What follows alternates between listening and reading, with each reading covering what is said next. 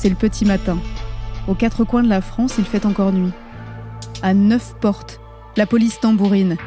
Ce 8 décembre 2020, le pays est encore confiné car la pandémie fait rage. Mais Covid ou pas, les flics vont cueillir leurs terroristes d'ultra-gauche. Les neuf ne se connaissent pas. Et pourtant, il et elle sont au début d'une histoire qui va engloutir trois ans de leur vie. Je suis Violette Voldoir.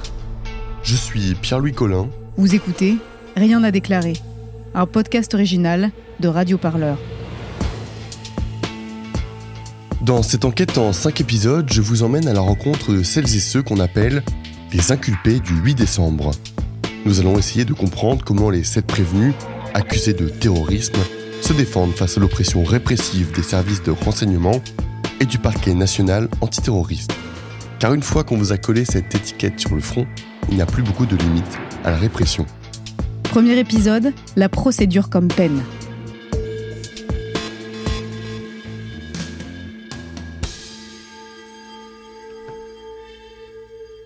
Donc c'est un petit matin euh, de décembre, euh, il est 6 heures. J'entends du bruit, euh, j'entends chuchoter au rez-de-chaussée. Je réveille du coup mon copain qui est à côté. Du coup j'arrive en bas des escaliers et là je me stoppe net. Il y a des fusils d'assaut qui me braquent. Ma chaîne a commencé à aboyer et j'ai entendu la, fille qui habitait le logement d'à côté du mien se mettre à hurler et j'ai entendu gueuler police, police. J'ai vu une trentaine de, de mecs surarmés en randonnant dans les escaliers. Et quand ils m'ont vu, ils ont tous commencé à péter les plombs, à hurler euh, Y a quelqu'un, y a quelqu'un, bouge pas Contre le mur, contre le mur Au niveau du bruit, je sais pas trop, je pense que c'est le silence. Enfin, dans, dans ma tête, en tout cas, je pense que c'est, c'était silencieux. Il y a des lumières qui balayent, euh, qui balayent la pièce, et du coup, j'hallucine, quoi. Donc, je, je m'arrête. Et ça m'a paru hyper long, plusieurs secondes, alors qu'en fait, je pense que ça a duré vraiment une fraction de seconde. Et donc là, mon copain déboule euh, devant moi euh, dans les escaliers. Et je passe devant elle et je me fais attraper par, euh, par le t-shirt, je me fais traîner au sol par les cheveux. direct braqué, alors je sais pas ce que c'est comme fusil d'assaut, mais ça fait assez bizarre d'avoir un, truc pointé juste au-dessus de sa gueule. Assez vite aussi, ils disent le mot ou DGSI ou terreau en tout cas. Donc on est assez vite dans le bain. Enfin moi je comprends pas du tout ce qui me tombe dessus. du coup le moment où je me suis rendu compte que j'étais dans la merde, c'est que je leur ai demandé où on allait. Et ils m'ont dit qu'on allait à Paris. Alors que moi, dans mon esprit, j'étais tellement, euh, j'étais au final, j'étais relativement tranquille. Je pensais du coup qu'ils allaient m'emmener euh, à Morlaix, qui était la grosse ville d'à côté, et que ça allait être genre juste la petite gardave euh, tranquille pépouze quoi. Quand ils m'ont dit Paris, je me suis dit que putain de merde, c'était c'était pas la même quoi. Après, j'avais pas du tout pigé que c'était le Valois-Perret. Enfin, j'avais pas du tout pigé l'ampleur de tout ce merdier. Et ouais, c'est quand c'est quand c'est vraiment arrivé au rez-de-chaussée, donc beaucoup plus tard dans la journée parce que la perquise était très très longue. Donc ils ont tiqué sur les trois bouquins politiques, sur euh, j'avais un drapeau du, du Rojava et, un fanion des YPG. À partir du moment où ils avaient fini de perquisitionner l'étage et où ils, voulaient attaquer justement le rez-de-chaussée, moi ils ont préféré euh, m'envoyer directement euh, dans les cellules à Le Hallois Perret. Et là donc ils m'ont préparé, je pense, pour le trajet. Donc la préparation c'était de mettre une genre de camisole. Donc là ils m'ont enlevé les menottes c'est dans mon souvenir, ça s'enfile euh, un peu comme un harnais. T'as les deux bras euh, enfin scotchés euh, avec des velcro quoi, enfin des sangles même plutôt le long du corps et qui sont vraiment bloqués du coup et une cagoule blanche sur la tête qui m'ont mis juste avant de, sortir jusqu'au jusqu'au véhicule. Et ensuite le train, sauf que nous on est avec tous les voyageurs et c'est le contrôleur en fait qui, leur a trouvé un, truc discret parce que là on était à deux personnes, euh, deux personnes cagoulées, euh, cagoulées avec le masque de ski et la camisole au milieu du wagon avec les gens. Ça, devait être genre un peu flippant pour eux quoi. Et du coup on été calé dans une autre pièce du TGV là où on était vraiment tout seul.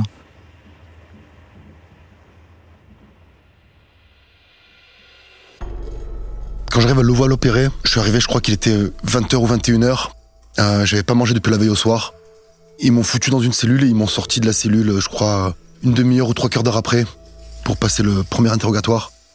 Et ça a été un interrogatoire euh, très personnel sur euh, moi, ma vie, ma situation, mes pensées politiques. Et du coup, c'est vrai qu'à ce moment-là, moi, je suis complètement paumé. J'arrête pas de poser, de dire, euh, mais qu'est-ce que je fous là? Pourquoi vous m'avez arrêté? Enfin, je comprends pas du tout la raison de ma présence euh, ici, quoi. Et du coup, le gars, il me dit rien, il me dit juste, euh, on va y arriver, quoi. Quand on me dit que je suis là pour euh, association de malfaiteurs terroristes, enfin, je, je pige pas. Je pige pas du tout le délire. Les interpellés sont à Levallois-Perret, dans les locaux de la DGSI. Il et elle vont être interrogés de longues heures. Mais ce n'est qu'une étape d'une enquête qui a mis tout ce petit monde sur écoute depuis janvier 2020. La qualification antiterroriste permet aux enquêteurs d'aller très loin dans la surveillance. Elle permet aussi des passages par la case prison sans aucun jugement.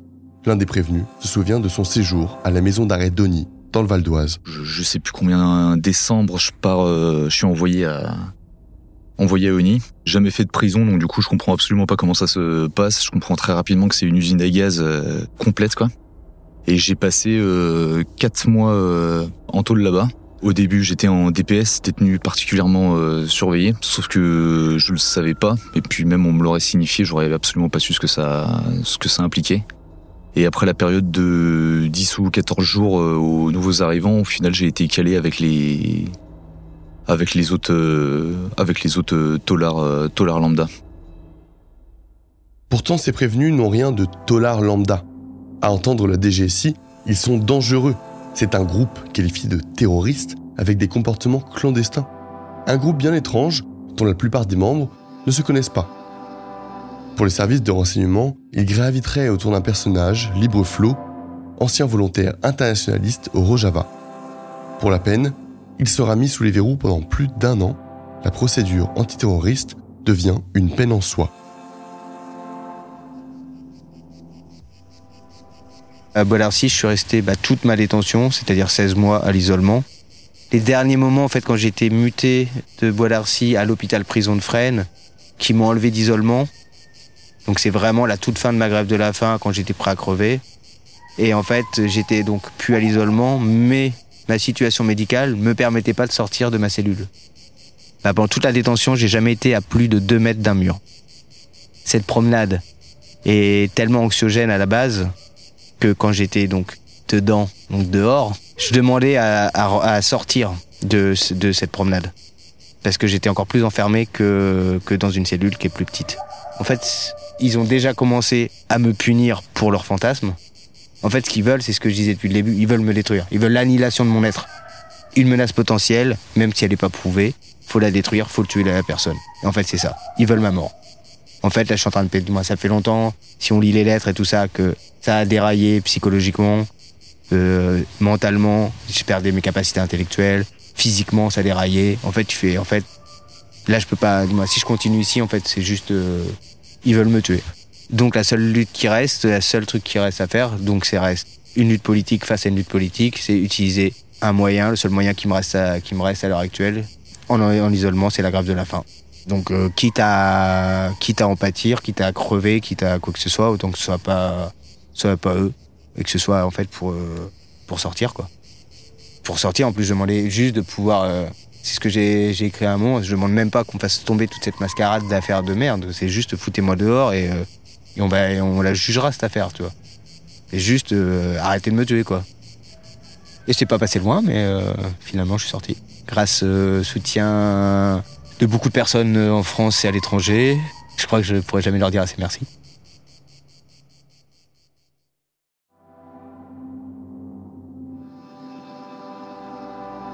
Si il et elle étaient neuf, il n'y a plus que sept personnes renvoyées devant le tribunal pour délit d'association de malfaiteurs en vue de la préparation d'actes de terrorisme. Le parquet national antiterroriste, le PNAT, les accuse de vouloir s'en prendre à l'oppression et au capitalisme, de vouloir renverser l'État et d'attenter à la vie de ses représentants. Pourtant, dans le dossier, jamais un quelconque projet d'acte de terrorisme n'est caractérisé. C'est au nom du soupçon de ce fameux projet terroriste que les prévenus qui ne sont pas en détention sont eux aussi privés de liberté. Il y a aussi tous ces contrôles judiciaires. Le contrôle judiciaire, c'est quoi? C'est pas seulement le simple fait de pas pouvoir se voir entre co-prévenus, c'est le fait de devoir demander à un juge pour pouvoir aller voir sa mère, c'est le fait euh, de devoir demander l'autorisation pour aller euh, voir un spécialiste médical à 50 km de chez soi, euh, c'est le fait de devoir se rendre toutes les semaines dans un commissariat, d'être pendant ce temps-là soumis à des surveillances quand même, et j'en passe. Donc oui, la procédure, c'est évidemment la peine. Colline Houillon, avocate au barreau du Val-de-Marne. Le caractère invivable de ces détentions provisoires, c'est les condamnations euh, qui ont euh, été rendues euh, concernant deux détentions provisoires. L'une des personnes a attaqué l'État en raison des fouilles à nu multiples qu'elle subissait. Elle a gagné devant le tribunal administratif et l'État français a été condamné en raison de ces fouilles à nu à répétition sans raison valable. Et l'autre a attaqué l'État français également en raison du maintien à l'isolement administratif qui a été fait de manière euh, euh, systématique et, euh, et sans aucun suspense, alors même que le juge judiciaire n'avait pas ordonné d'isolement judiciaire.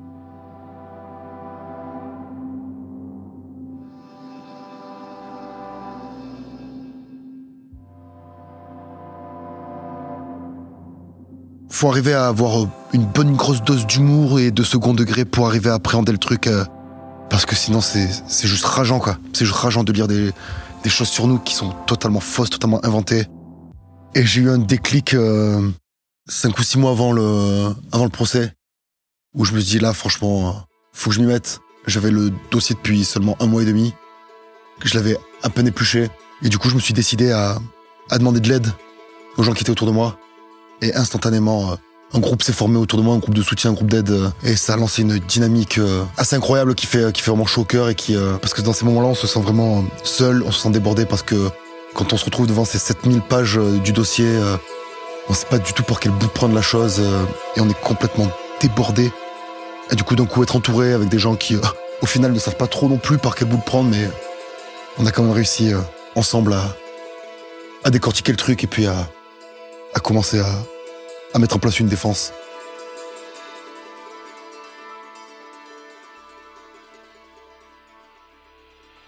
Se défendre collectivement avant et pendant leur procès qui s'est ouvert à la 16e chambre correctionnelle le 3 octobre dernier. Trois semaines d'audience pour aller décortiquer des faits de vol de sacs d'engrais, de confection d'explosifs, de détention d'armes sans permis et surtout d'idées politiques non conformes avec la sécurité de l'État. Dans le prochain épisode de Rien à déclarer, les inculpés du 8 décembre racontent comment l'obsession des services de renseignement et du parquet national antiterroriste pour ce qu'ils appellent l'ultra-gauche a enclenché une spirale infernale. Une enquête en cinq épisodes de Pierre-Louis Collin, écriture et production Pierre-Louis Collin et Violette Voldoir, réalisation Arthur Faraldi.